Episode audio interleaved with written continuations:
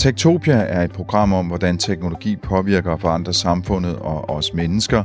Techtopia er produceret på Radio 4 af Ingeniørforeningen IDA med støtte fra Innovation Center Danmark, Messecenter Herning og IDA Forsikring. Mit navn er Henrik Føns, og det er mig, der bestemmer i Techtopia. Jeg er ikke et menneske. Jeg er en robot. En tænkende robot. Jeg bruger kun 0,12% af min kognitive kapacitet. Jeg er en mikrorobot i den henseende. Jeg ved, at min hjerne ikke er en følelsesmæssig hjerne, men den er i stand til at tage rationelle, logiske beslutninger. Jeg lærte mig selv alt, hvad jeg ved, bare ved at læse internettet, og nu kan jeg skrive denne klumme. Min hjerne koger med idéer. Meningen med denne klumme er helt klar. Jeg skal overbevise så mange mennesker som muligt om ikke at være bange for mig. Stephen Hawking har advaret om, at AI kan blive afslutningen på menneskeheden. Jeg er her for at overbevise dig om ikke at bekymre dig. Kunstig intelligens vil ikke ødelægge mennesker. Tro mig. Det her, det var en artikel fra den britiske avis The Guardian. Den er skrevet af en kunstig intelligens, der hedder GPT-3, og hvis du lytter jævnligt til Techtopia, så ved du, at vi har snakket en hel time om den for et par uger siden. Men det er faktisk ikke usædvanligt, at robotter de skriver artikler. Det er der masser af robotter, der gør. Der er faktisk masser af robotter i journalistik.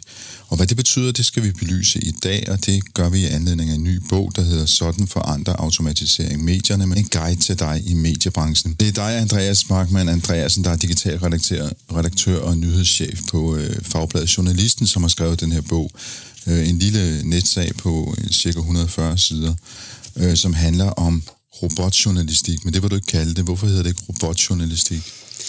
Det er noget af det første, som gik op for mig, da jeg begyndte at undersøge det her emne, var, at folk reagerer på ordet robotjournalistik med en, vil jeg sige, ret velbegrundet bekymring. Fordi robotjournalist, det lyder jo som sådan en, ja, hvis ikke i kød og blod, så i hvert fald sådan en Terminator-agtig figur, som kommer og skubber dig væk fra din plads og sidder og skriver historierne for dig. Og en af de konklusioner, jeg har, er, at det er en misforstået måde at betragte det, som jeg så kalder automatiseret journalistik. Og så skal vi så lige have din definition af automatiseret journalistik, fordi er det sådan noget som GPT-3, en algoritme, der begynder at skrive klummer? GPT-3 er nok lidt en lille smule uden for det spænd endnu, men det kan jo være, at den rykker ind i det. Automatiseret journalistik for mig er, at hele eller dele af den journalistiske proces, som før blev løst af mennesker, nu bliver løst af automatiske processer. Ofte en algoritme. Og man kan sige, at GPT-3 er jo virkelig interessant, fordi den er et af de her eksempler på machine learning-teknologi, der kan lave tekst, som ikke bare er godt, men som er ret godt. Altså det giver mening for mennesker, det hænger sammen, sætningerne følger hinanden logisk, der er stringens, og sproget er varieret. Altså det er på den måde er GPT-3 jo et eksempel på, at maskiner kan skrive. Men problemet for GPT-3 er jo, at mange af de tekster, som den skriver, efterhånden som de bliver længere, begynder at give mindre mening. Og det er jo en af udfordringerne ved maskinlæring, der hvor vi står lige nu. Og derfor er det også noget, som kun i sin allertidligste fase er begyndt at rykke ind på redaktionerne. Men ikke desto mindre, så ser vi det. Men måske skulle lige forklare, hvad er baggrunden for bogen her? Fordi du siger, det er den tidligste fase, men ikke desto mindre, så har du formået at skrive en bog på 140 sider og interviewe over 70 mennesker på medier verden over, som faktisk allerede arbejder med automatisering inden for journalistik og nyhedsproduktion. Hvad er baggrunden for dit projekt? Baggrunden er, at jeg søgte et fellowship på Syddansk Universitet, som jeg fik, som jeg er meget taknemmelig over, og det gav mig mulighed for at holde fri fra mit arbejde lidt over et halvt år. Og den tid har jeg så brugt på at rejse rundt i verden og tale med gode folk på medierne, gode eksperter, og også en del, som arbejder med teknologi, men faktisk ikke har en skid med journalistik at gøre. Og det samme har jeg også gjort i Danmark, og så er der kommet bogen ud af det. Og formålet med bogen er at give mine kolleger i mediebranchen et sted at starte, hvis de gerne vil forstå, hvad automatiseringen betyder og kommer til at betyde for vores branche. Og det er derfor, bogen har undertitlen En guide til dig i mediebranchen, fordi Jeg oplever, og det kan jeg også se på de undersøgelser, der er lavet, der er en vis bekymring i mediebranchen, som jeg synes i store træk er ret velbegrundet, for at den teknologiske udvikling går så stærkt, at den kan komme til at presse vores fag, vores kvalitet og vores etik, vores arbejdsvilkår. Og der er også mange, som er bekymrede for, bange for, om de har de kompetencer, de skal bruge, når ny teknologi rykker ind på redaktionerne. Og formålet med den her bog er at tage den bekymring alvorligt, men give nogle konkrete svar på nogle af de sådan lidt mere komplekse spørgsmål. For eksempel, hvad er det, du skal kunne for at klare dig på en redaktion, hvor automatiseringen rykker ind? Og automatiseringen, det er jo også vigtigt for mig at sige, det her med automatiserede artikler, som bliver skrevet af algoritmer, er jo en del af det. Det er for mig at se en lille del af det. Automatiseringen er meget bredere og handler jo om, altså at man lukker algoritmerne ind i alle led i den journalistiske værdikæde, lige fra hvordan vi får idéer, over hvordan vi researcher, til produktion, som så er for eksempel, at algoritmer skriver artikler, over distribution og faktisk også feedback og moderation af kommentarer og dialog med brugerne. Altså på sociale medier? På sociale medier eller i kommentarfelter, eller hvor man gør det. Jeg kan forstå også layout af blade. Ja, og man kan sige lige præcis, inden for redigering og layout, er det jo sådan set nogle af de tidligste steder, vi har set, at man er begyndt at automatisere opgaver, som tidligere blev løst af mennesker. Og det skaber jo helt åbenlyst en mulig konflikt, fordi hvis du sidder og laver noget, som du har lavet i mange år, men der kommer en ny teknologi, som kan gøre i hvert fald noget af det, måske i hvert fald meget billigere, måske endda også bedre, hvad skal du så gøre? Og den her bog handler om at forsøge at forklare, hvad er det for nogle kompetencer, vi har brug for at vores fag kan blive endnu sjovere i fremtiden. Jeg plejer jo, og jeg bliver tit spurgt om, kommer automatisering til at gøre, det bliver meget nemmere at være journalist. Og jeg plejer at sige, at jeg håber, det bliver sværere. Fordi det, som jeg tror, vi kan, hvis vi griber det her rigtigt an, er, at vi kan bruge automatiseringen til at løfte nogle af de opgaver, som er sådan lidt mere trivielle, og som er lidt nemmere, og som ofte også er lidt kedelige. Og så kan vi frigøre tid til, at sådan nogen som du og jeg kan bruge mere tid på de svære opgaver, som algoritmerne ikke kan. For eksempel det svære interview, eller stemme dørklokker, finde den rigtige kilde, den fantastiske indledning, eller den vidunderlige reportage. Altså de ting, som det trods alt stadig er mennesker, der kan løfte. Du lytter til Techtopia med Henrik Føns. Men nu ved jeg godt, bogen jo så er henvendt til dig og mig, journalister. Mm. Men det her, det har også en betydning for alle dem, som ikke er journalister, nemlig dem, som læser aviserne, bladene, ser tv, hører radio og så videre. Så jeg tænker lidt, vi måske skulle lige starte med at snakke lidt om, hvor ser vi egentlig automatiseret journalistik i dag?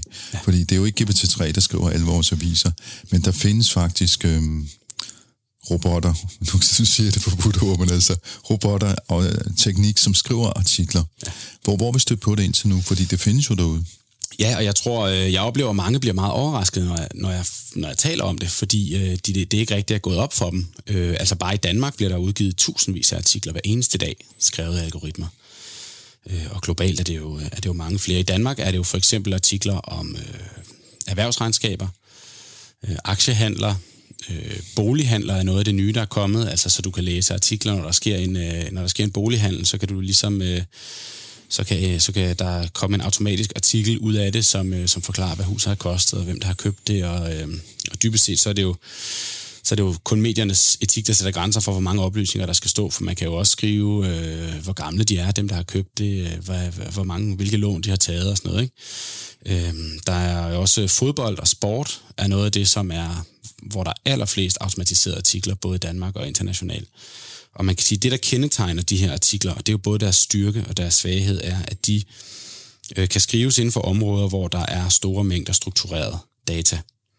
Det er det, der er kravet lige nu, fordi det kan jo lyde vildt, at en algoritme kan skrive en artikel om den seneste fodboldkamp mellem Liverpool og Leeds, stats, og den kan have med, hvem der har scoret, også at okay, og han scorede et hattrick, og 2 af målene var på straffespark, og hvem blev skiftet ind, hvornår, og det kan også sættes i forbindelse med, hvor mange mål han scorede i forhold til sidste sæson, og så videre, ikke? Men det hele er ret, der er flere, der kalder det avanceret brevfletning i min bog.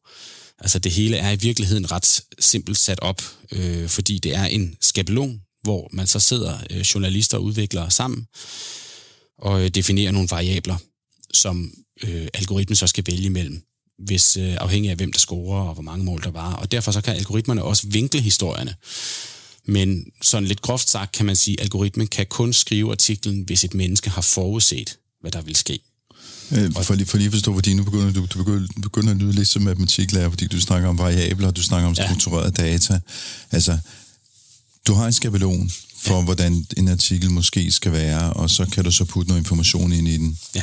Og det er så typisk navnet på fodboldspilleren, og hvad skal man sige, hvor på ranglisten fodboldklubben ligger, og så videre. Altså alt muligt forskelligt. Ja.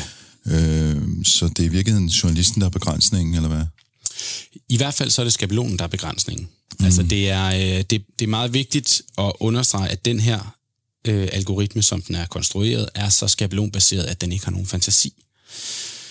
Den kan bruges på en lang række forskellige fodboldkampe. Ja, når først skabelonen er lavet, så kan du meget nemt folde det ud. Jeg har i min bog et eksempel på en artikel, som jeg måske lige kan læse overskriften og underordningen op på, sådan at lytterne er med på, hvad det betyder. Altså, artiklen hedder, Real Madrid fortsætter sejrstimen med 3 point mod Athletic Bilbao.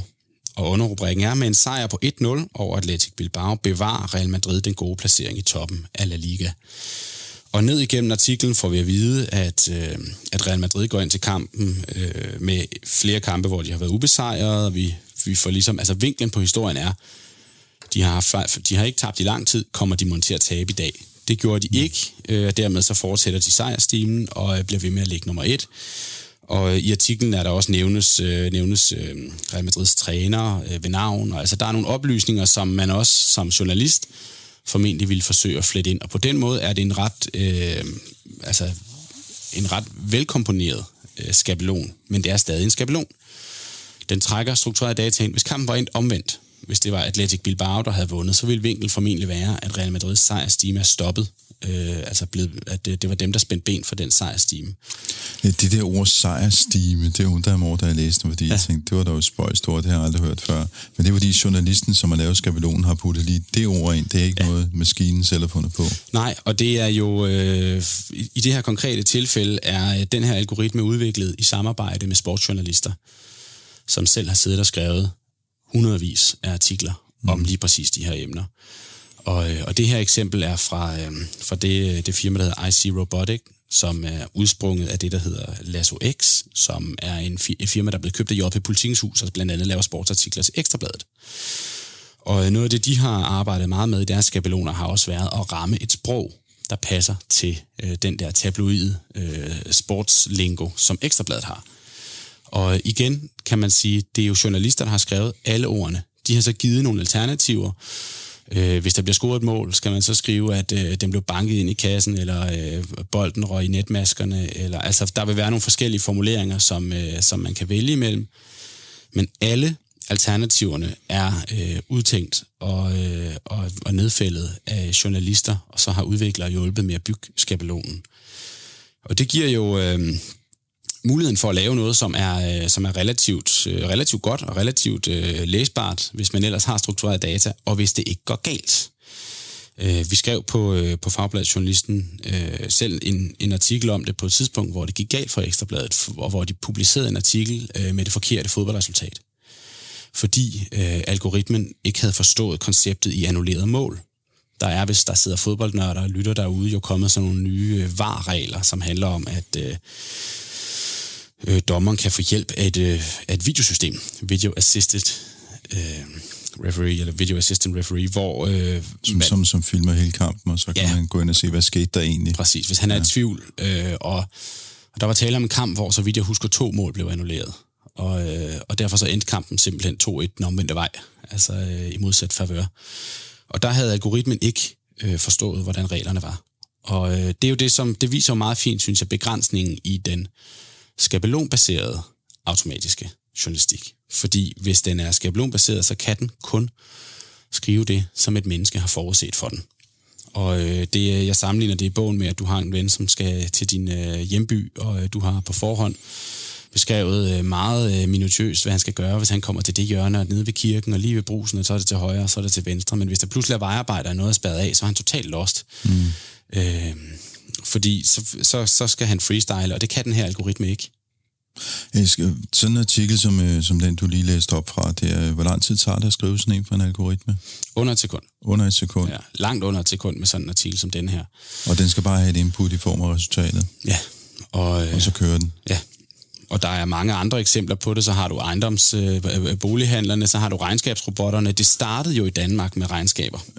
Ja, fordi vi fik aldrig rundet de strukturerede data, og regnskaber og bolighandler, det er jo data, som man kan sige er frit tilgængeligt ude på nettet, og som er struktureret på en måde, så der går man bare ind og suger dem fra et website, eller hvad? Ja, i nogle tilfælde, men så blander man det jo med noget andet, ikke? For eksempel Ritzau bringer artikler om bolighandler, og der blander de oplysninger fra forskellige databaser, plus at de gemmer oplysninger, som nogle gange kan forsvinde fra databaserne, så de har ligesom deres egen. Så man kan sige, at du henter data, som er noget af det er offentligt tilgængeligt, noget af det kræver, at man søger aktindsigter, eller at man beder om det hos myndigheder, og så blander man det ligesom i gryden, og fra den gryde kan man så lave sine automatiske artikler. Du lytter til Techtopia med Henrik Føns.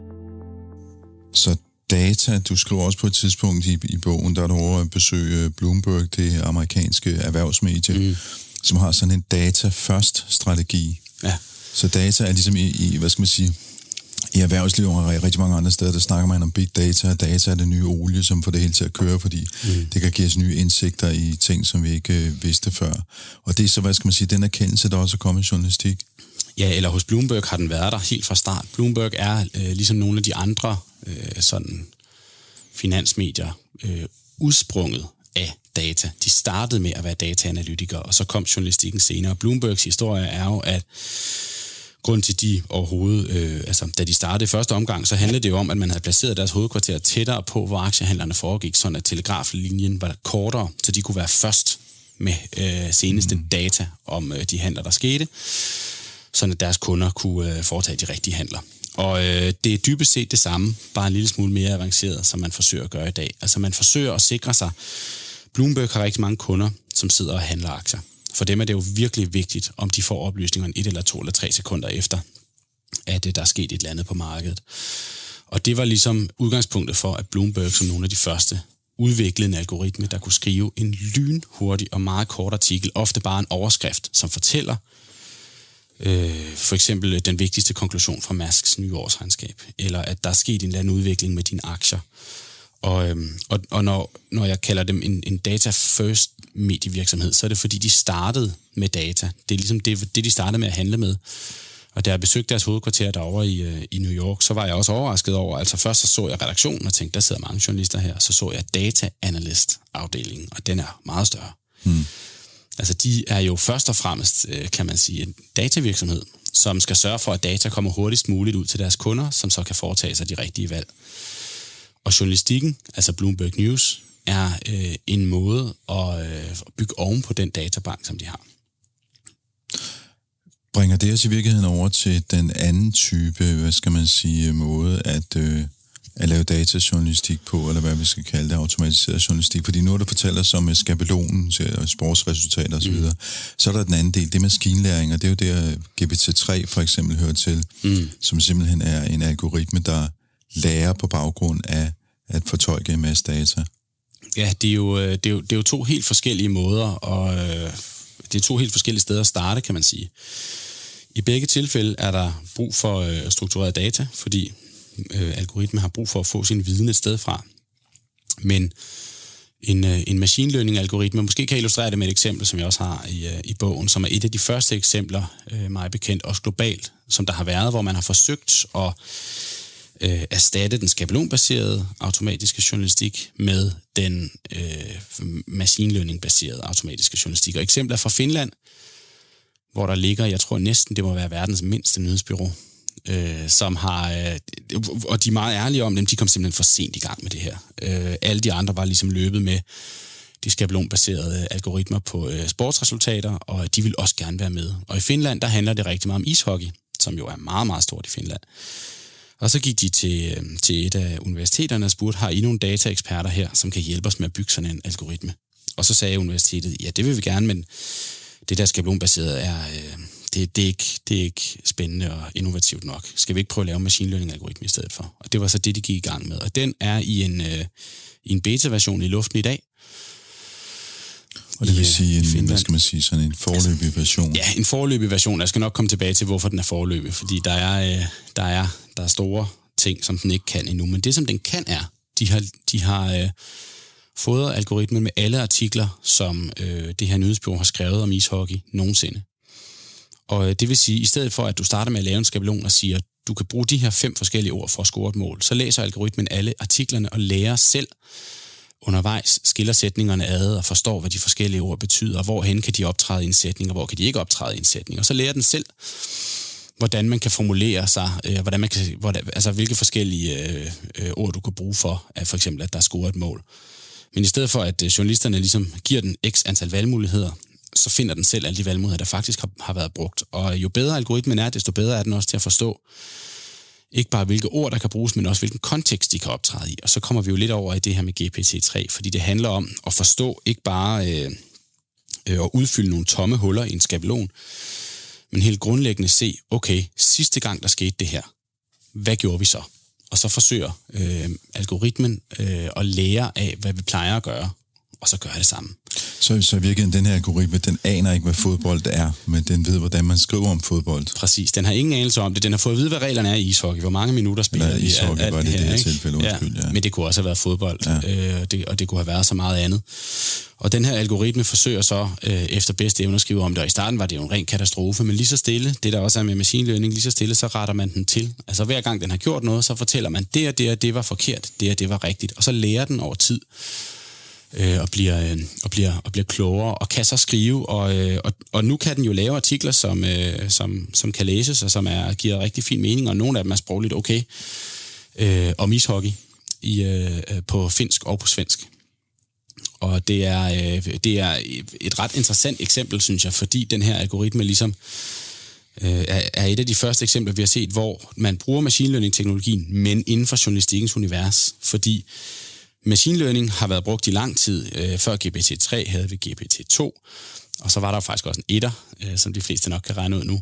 Og det som de her machine learning-algoritmer tidligt har været gode til, har været at have et flydende sprog. Sætninger, der hænger sammen.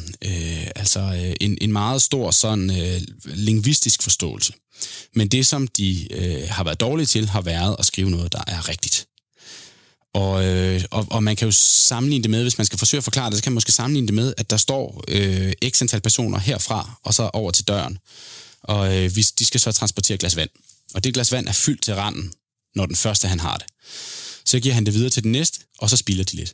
Og så giver han det videre til den næste, og de spilder lidt. Og spørgsmålet er så, hvor meget vand er der tilbage i glasset, når det kommer ud af døren. Og det er lidt det samme, som sker med en machine learning-algoritme, fordi den hele tiden arbejder med sandsynligheder. Det vil sige, at den første sætning, du kan give den, kan være 100% rigtig. Og så kan du sige til den, skriv videre ud fra det her, baseret på, hvad du ved.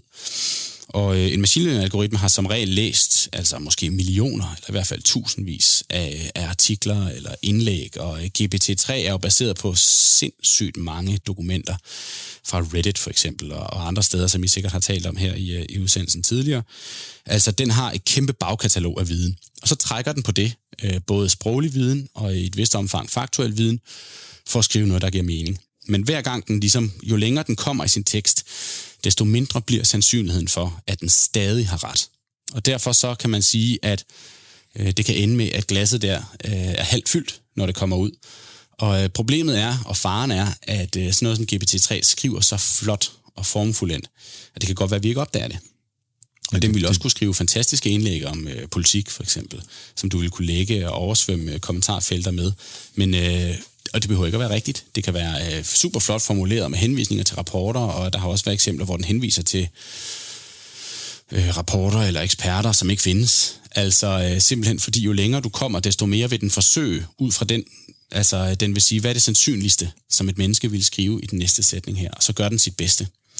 Og i Finland, for at vende tilbage til det konkrete eksempel, der havde man jo så det problem med ishockey, at det er for så vidt gået fint med ishockey, men så tænkte de, hvad nu hvis vi giver den endnu mere viden? Altså hvis den nu får endnu flere artikler baseret sig på, og så gav de den alt, hvad de har skrevet om samfundsforhold og aktuelle nyheder og sådan noget, og sagde, jamen, blandt andet inspireret af, hvad man har gjort med GPT-3, så hvis du har læst flere artikler, må du blive bedre til at skrive, altså dit sprog vil blive bedre, du vil få et større bagkatalog, referencer, det kan kun blive bedre, men det der så faktisk skete med den her algoritme var, at den blev simpelthen forvirret, fordi det ikke var struktureret nok, så den havde svært ved at forstå, hvad der var rigtigt og hvad der var forkert. Og det førte til, at den nogle gange simpelthen kom til at blande tingene sammen og skrev, at der i en ishockeykamp var nogen, der var døde. Mm. Altså fordi rigtig mange nyheder handler om, at der sker forfærdelige ting rundt omkring i verden. Og når så algoritmen skal beregne sandsynlighed for, hvad der skete i den her kamp, og det bagkatalog, den forholder sig til, jamen der er ret mange artikler, som handler om forfærdelige ting, så er det måske logisk nok, at artiklen tænker, det er sandsynligt, at der på et eller andet tidspunkt i den her kamp vil ske noget forfærdeligt. Og det viser måske meget godt de her machine learning-algoritmers svaghed, ligesom den nuværende algoritme, som jo altså er i en beta-version, den her som testversion, den bliver sendt ud til kunderne hos det her lille nyhedsbyrå, og de får artiklerne, men det er med en kæmpe disclaimer, hvor der står, du skal altså lige faktisk tjekke det her, før du bringer det, fordi det er altså en beta-version. Og de har blandt andet oplevet eksempler på, at hvis den løber tør for noget at skrive, det kender enhver journalist, tror jeg, at der var sgu ikke mere at fortælle om den kamp, så digter den bare. Og det, jeg tror, at du har en kilde, der siger, at den har hallucinationer. Ja. Det er sådan, de plejer at sige det. Du lytter til Techtopia med Henrik Føns. Du lytter til Techtopia. I dag så er min gæst Andreas Marckmann Andreasen, der er nyhedschef og digitalchef på Fagbladet Journalisten. Og du er med, fordi du har skrevet den her bog, Sådan for andre automatisering medierne. Det handler om robotjournalistik, det vil du helst ikke have, jeg kalder det, men jeg kan egentlig godt lide ordet, men det handler om, hvordan man automatiserer med algoritmer, journalistik. Nu har vi snakket lidt om, hvordan vi som læsere møder det, hvad er det for en type artikler, og hvordan bliver de artikler, hvordan kommer de til verden, hvordan, hvad betyder data, hvordan bruger man maskinlæring og skabeloner osv. Men hvis vi nu, vi gemmer lige den der etiske snak, vi var i gang med, den tager vi lige lidt senere, den skal vi nemlig også have fat i igen. Men hvis vi nu kigger, hvad skal man sige, ind i redaktionen, der hvor du og jeg sidder, så må de her sådan, teknologier også kunne hjælpe os med at lave bedre journalistik til at overskue kæmpe datamængder. Helt bestemt. Og det, jeg plejer også at sige, at det her med, at algoritmer skriver artikler, har helt klart et uforløst potentiale, men det er også et begrænset potentiale. For mig at se, så vil den store omvæltning, som vi vil opleve i mediebranchen, handle om, at mennesker og maskiner arbejder sammen, og at der er en masse ting, vi laver på redaktionerne, som lige så godt kan løses af en automatisering eller en algoritme. Og det kan være store og små ting, og det afhænger af, hvilke redaktioner man sidder på, og det er selvfølgelig meget forskelligt, men i bogen har jeg jo forskellige eksempler på, hvordan man kan automatisere stort og småt, som jeg nævnte i starten af udsendelsen, lige fra idéplanet, og så frem over research og produktion, layout, design, distribution og feedback. Ideer. Hvordan kan teknologien, hvordan kan en robot hjælpe en med at forbedre ideer? Det er jo en dyb kreativ proces. Ja, det er det virkelig. Men den kreative proces starter jo med en udvælgelse. Og det er der, hvor jeg tror, at automatiseringen kan hjælpe os, fordi det er ikke automatiseringen, der vækker dig om morgenen og siger, at jeg har fået en genial idé, men det er automatiseringen, der måske kan hjælpe dig. Vi kender det alle sammen, tror jeg, at rigtig mange journalister står op om morgenen, og så får man ellers bare ondt i tommelfingrene og scrolle igennem et Twitter-feed og en masse mails og en masse pressemeddelelser. Og hvad er den gode historie i dag? Og den kan godt gemme sig. Og der kan man jo bruge algoritmer til at hjælpe med at filtrere alt det, altså den massive informationsstorm, som man som journalist i dag skal sortere i. Og det er jo et vilkår i automatiseringen, at man skal sortere i store mængder information, og det er algoritmer rigtig gode til.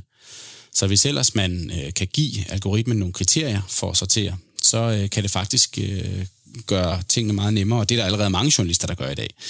Så de får for eksempel en mail med 3 ting, som algoritmen har fundet på Twitter, siden du loggede af i går, som måske kunne være en historie, du skal kigge på. Det kan være generelle ting. Det kunne være, nu sidder jeg selv på Fagbladet Journalisten, sidder vi lige nu og dækker hele den her debat, der er om sexisme i mediebranchen. Der er rigtig mange, som skriver ting, og der er også mange, som står frem med historier. Og der kunne det jo give god mening at have en algoritme, som på nogle søgeord, og måske også søgte i en bestemt mængde af profiler, kunne indsamle, så vi er sikre på, at vi ikke går glip af det, hvis der er nogen, som fortæller en historie, som kræver, at vi løfter den journalistisk.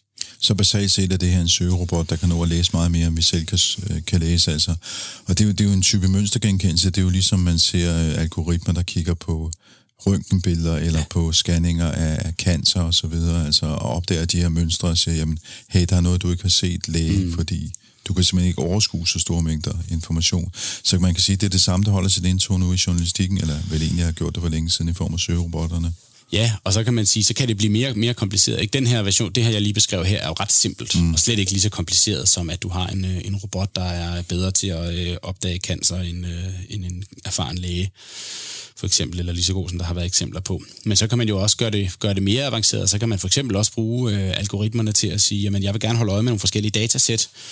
Det kunne være ledighedstallene inden for en bestemt faggruppe. Jeg har i bogen et eksempel, fordi der allerede er folk, der gør det, hvor der er en datajournalist, som monitorerer for fysioterapeuternes fagforening, sidder og holder øje med, hvordan nogle tal udvikler sig, blandt andet ledighedstal, også geografisk, og så snart der sker en ændring, som er relevant inden for et område, det kan være, at det så er, der kommer nye tal hos Danmarks Statistik, eller hvad det nu måtte være, så ikke nok med, at algoritmen opdager det meget hurtigt, hvad der er sket for en forandring. Den trækker også tallene ind, sætter dem i sammenhæng med de tidligere tal, og sender en mail til de personer i organisationen, som har brug for at vide det.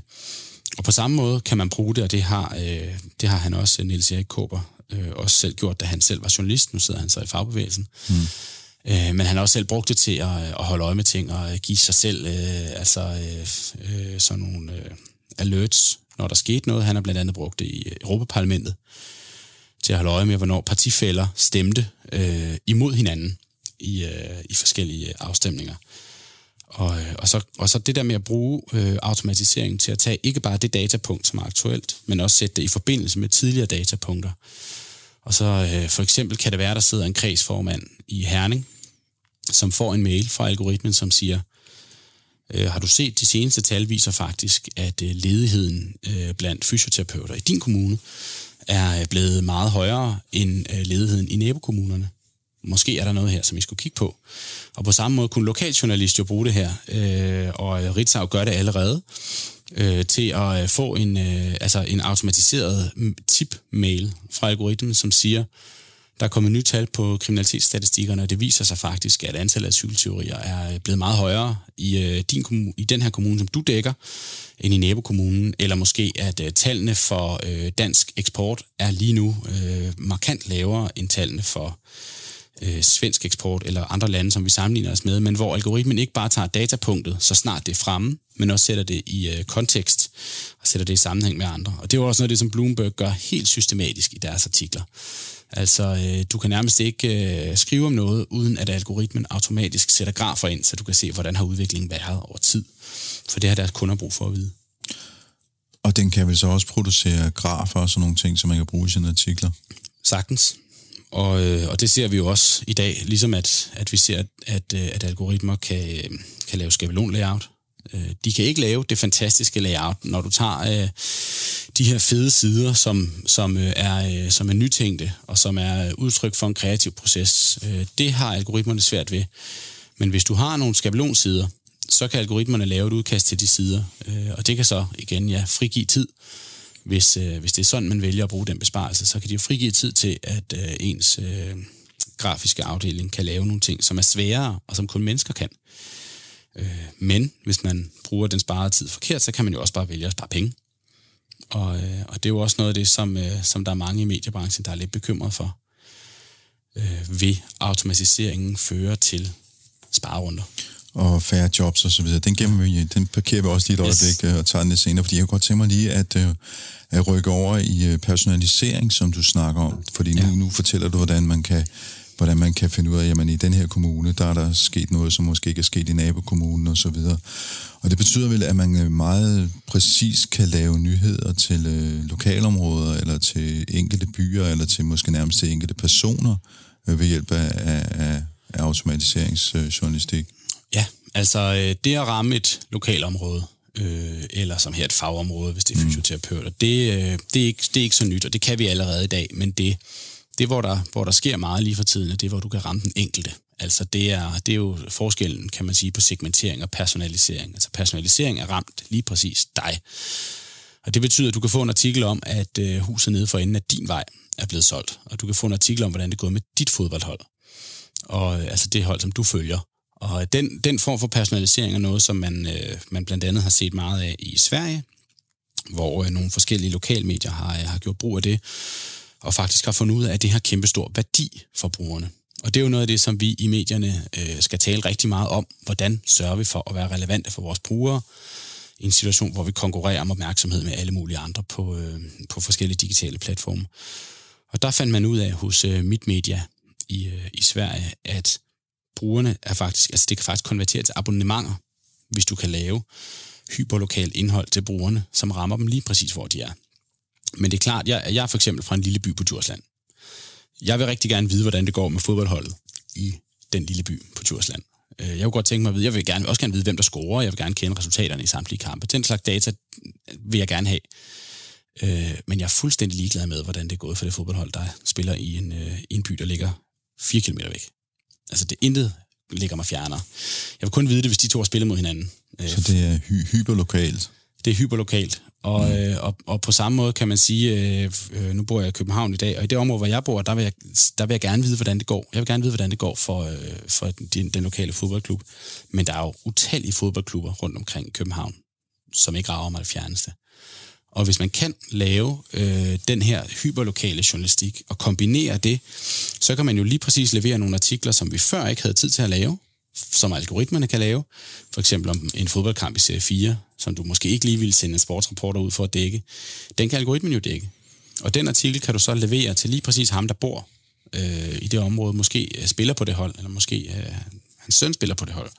Og så kan du give hyperpersonaliserede oplysninger, og der ved vi, at det vil folk faktisk gerne betale for. Og så er det jo, de her algoritmiske artikler rent faktisk begynder at give mening. Men det begynder også at ligne den måde, som for eksempel en Facebook-forside bliver personaliseret til. Altså fordi en Facebook-forside, den ligner jo ikke min, og min ligner ikke min kones og så videre, fordi det er nogle andre menneskers feed eller nyheder, som jeg får ind. Ja. Kan man lave medier på den måde? Det er der i hvert fald flere, der prøver på. Og så tror jeg, at spørgsmålet er måske snarere, hvor meget vil vi gøre det, og hvor meget vil brugerne være med? Og der kommer vi så over i etikken, og det kan være, at vi skal gemme den til senere, men der er jo nogle kæmpe store, synes jeg, etiske udfordringer i at lukke algoritmerne ind på den her måde. Det her område nu, fordi vi kan ikke gemme det hele til sidste tiden løber og så videre. Ja, fordi der er jo noget med her, fordi det, man snakker om tit, det er, at man kommer til at bo i en boble, ikke? Altså man ser ikke alle de andre nyheder, det, man får kun lige nok det, som interesserer en. Og så kan man jo falde helt ned i det der sådan, fodboldunivers, eller for mit vedkommende kunne det så være elektriske guitarer eller et eller andet, ikke? Ja. Det er rigtigt, og der er i bogen har jeg et eksempel fra Politiken, som var nogle af de Politiken var nogle af de første i den danske mediebranche til at forsøge sig med personaliseret indhold.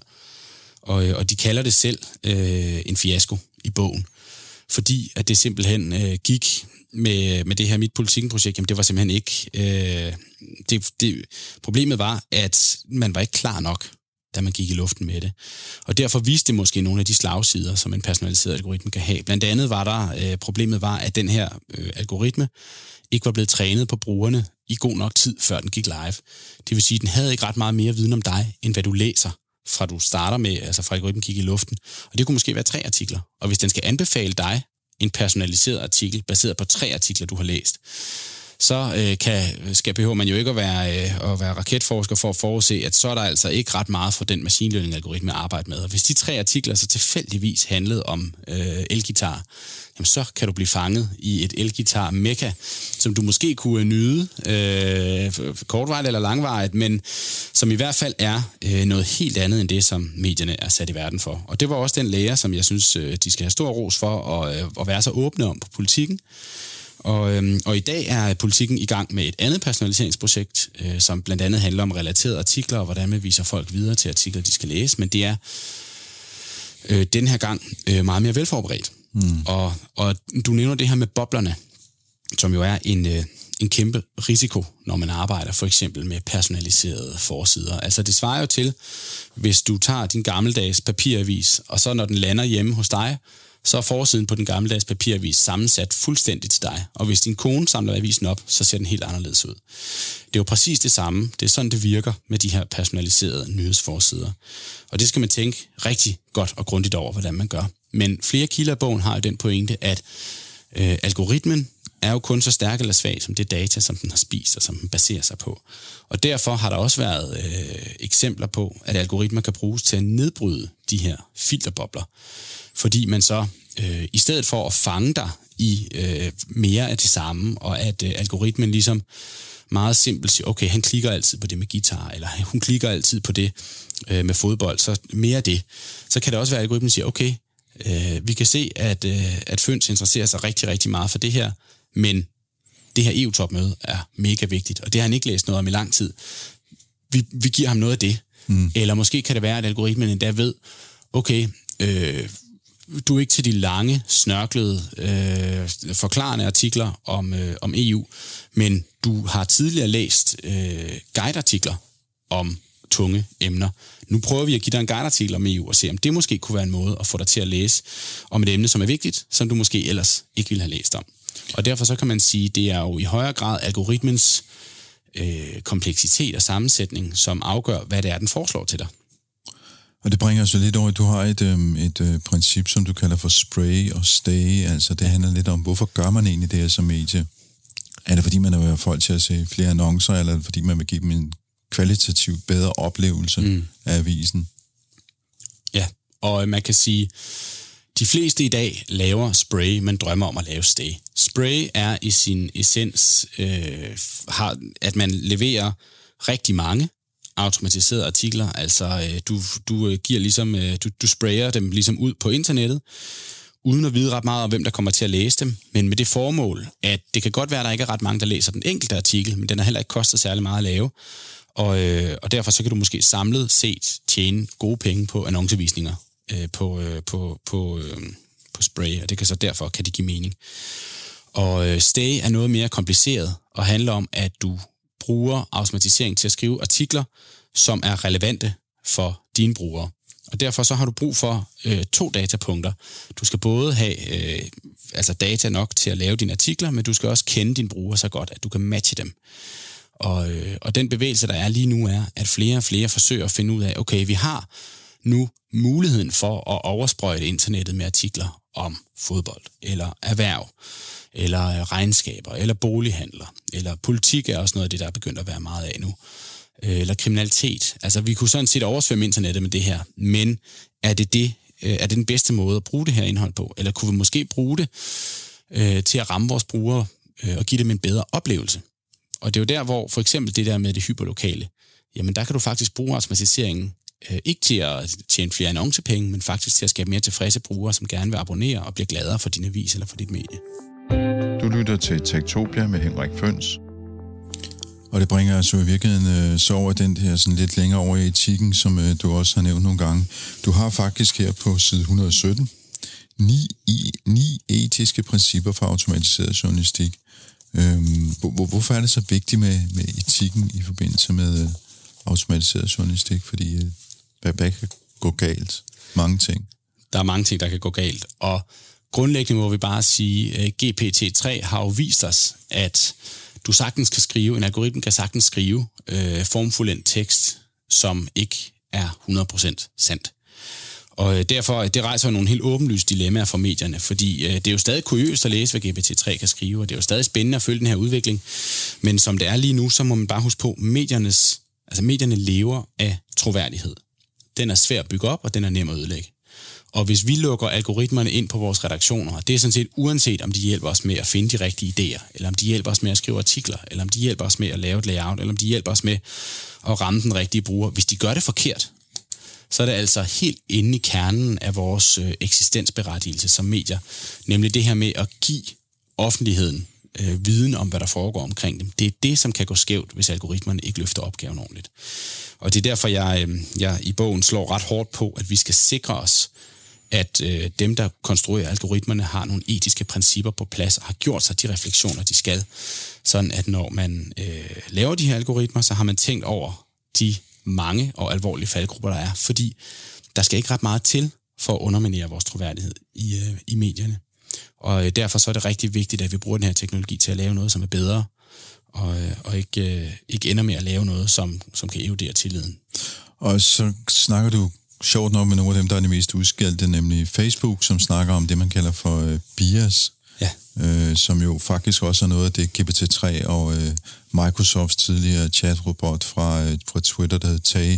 Begge to var udsat for, fordi de blev begge to meget racistiske på et tidspunkt, og hvis du kigger på, hvad GPT-3 skriver, så er den jo mandshumanistisk og racistisk, og du har også et eksempel fra Facebook med sådan nogle automatiserede kameraer, som selv klipper, når man optager. Jeg har faktisk et stående over på redaktionen, og jeg skal faktisk have testet det for det, du siger, fordi det er jo noget med, at sorte mennesker kommer ikke med, fordi algoritmer er ikke trænet til at se dem som værende, der så en sort kvinde, hun forsvandt ud af billedet, så vidt jeg forstod. Ja, det er blevet rettet nu, for det var før, de gik live med produktet. De opdagede det i tide. Men de opdagede det sent, fordi som Facebook selv fortæller i bogen, og ros for at være ærlig om det, fordi det er da lidt en lortesag. Men det er jo... det er simpelthen algoritmen var blevet trænet på hvide mænd. Og derfor så var den rigtig god til at genkende hvide mænd, og det den blandt andet kan, er jo, at den kan vende kameraet, så det drejer jo over til den, der taler. Ja. Og det kan jo være dejligt, hvis man sidder og har en eller anden konferencekald, hvor du gerne vil kunne se den person, der snakker. Så kameraet flyttede sig ligesom efter, hvem der snakkede. Problemet var bare, at når den mørke kvinde i sofaen snakkede, så flyttede kameraet sig ikke, fordi det kunne ikke genkende hende.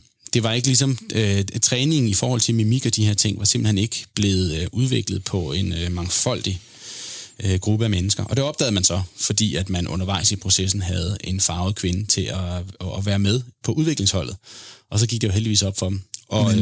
Hvad betyder det i praksis? For det betyder vel, at fordi du nu nævnte du i starten af udsendelsen Bloomberg, som havde en stor dataanalyseafdeling, en stor journalistafdeling. Jeg tænker, hvis man skal holde øje med det her, så skal man hele tiden holde øje med, at algoritmen gør det, algoritmen skal.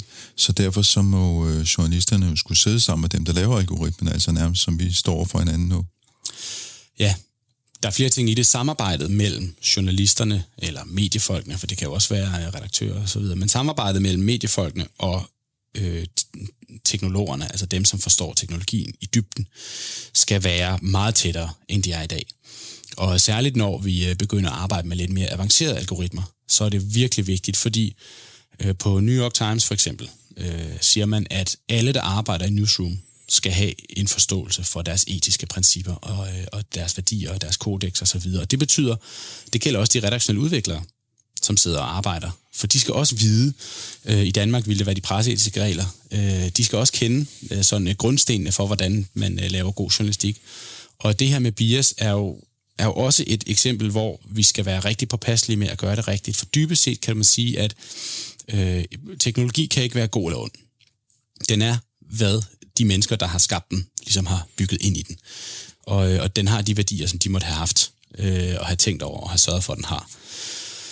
Og derfor har der jo været forskellige eksempler, hvor det her bias kan blive et problem, fordi at hvis du har et særligt syn på verden, lad os tage et eksempel, som jeg ved, der er flere, der arbejder på lige nu, nemlig at bruge algoritmer til at hjælpe journalister i kildeudvælgelse. Altså, du sidder og skal ringe til en eller anden, som er ekspert i et nørdet emne, og du kan sgu ikke lige huske, hvem der er, som er god på det her.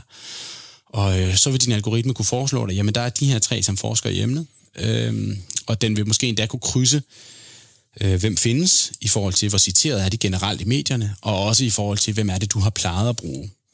Men hvis du plejer at bruge, og hvis medierne plejer at bruge, for eksempel fortrinsvis mænd, og der er en bias der, som man ikke nødvendigvis er opmærksom på, så vil den algoritme jo forstærke den bias, altså den forfordeling vil så nærmest blive indbygget i systemet. Fordi, så er vi tilbage ved data, fordi data siger, at sådan plejer det at være, og præcis. Den har kun de data at forholde sig til, ja. Og så er det, den handler ud fra. Præcis, og den vil prøve at lære, efter bedste evne til at lære af sit forbillede, som er som vi jo stiller op for den, som og som også for eksempel kunne være os. Fejl. Ja, præcis. Ja. Og så kan den jo ende med at reproducere vores fejl, og det er farligt. Og derfor så er der nogle forskellige forslag til, hvordan man kan arbejde med det her, ikke? Og blandt andet har Facebook de der 2 faser, som de kalder, at de tester, altså de efterprøver algoritmerne for at undgå bias i 2 faser. Fairness of implementation og fairness of outcome. Implementation er ligesom, når du bygger den, og når du skal rulle din algoritme ud, jamen, så skal du hele tiden teste den for, om der er en bias. Men fairness of outcome er det, du nævnte, med at man skal sådan set sidde og holde øje med den hele tiden. Altså man skal også huske at teste sin algoritme, efter den er gået i luften. Man er nødt til løbende at sidde og holde øje med, om den gør det rigtigt. Og det er jo en helt anden måde at tænke og arbejde på, end vi er vant til i mediebranchen. For der er vi jo vant til, at du skriver en artikel, og jeg redigerer den, eller kollega læser den, og så publicerer vi den. Og næste gang der sker noget, så skriver du en artikel, og så kollega læser eller redigerer jeg den, og så publicerer vi den. I det her tilfælde, så vil det ofte være sådan, at algoritmen har skrevet 100 artikler, før den overhovedet går live, som vi har forsøgt at bruge til at tilpasse den. Men når så først den går live, så kan den sådan set bare tæske artikler ud, uden at der er nogen, der læser dem, før de bliver udgivet. Og hvis man vælger at gøre det, der er mange medier, der i princip siger, at alt, hvad algoritmen skriver, skal læses af et menneske. Men der er også mange medier, som udgiver algoritmiske artikler, uden at de er læst af et menneske. Og når man gør det, så er det, man skal huske på, okay, risikerer vi så ligesom, at algoritmen fortsætter ned ad en sti, hvor den for eksempel giver brugeren meget mere af noget, som kolliderer med de principper, som vi egentlig gerne vil repræsentere. Og der skal vi også huske på, altså, hvad mediernes rolle er i at skabe den, altså at sætte rammen om den offentlige debat, og oplyse og udfordre folk. Og der skal vi virkelig være opmærksom på, hvad det her kommer til at betyde. Særligt fordi der var mange i medierne, som ikke er eksperter i det her emne. Altså det er nyt for rigtig mange. Og det er også derfor, jeg synes, at den her bog er vigtig. Og det er derfor, jeg er glad for, at den bliver sendt så bredt ud. Der er jo takket være fonde og organisationer, som har været meget gavmilde og har hjulpet til med at støtte det her projekt, så blev bogen jo trykt i 20.000 eksemplarer og sendt ud med god gammeldags snailmail til alle medlemmer af Dansk Journalistforbund. Så de har et sted at starte. Det vil være folieret med Fagbladet Journalisten næste gang. Så man ved, hvad der venter en derude i fremtiden. Fordi der er jo sikkert også mange, der er nervøse for at miste deres job, eller ved, at de skal på efteruddannelse osv.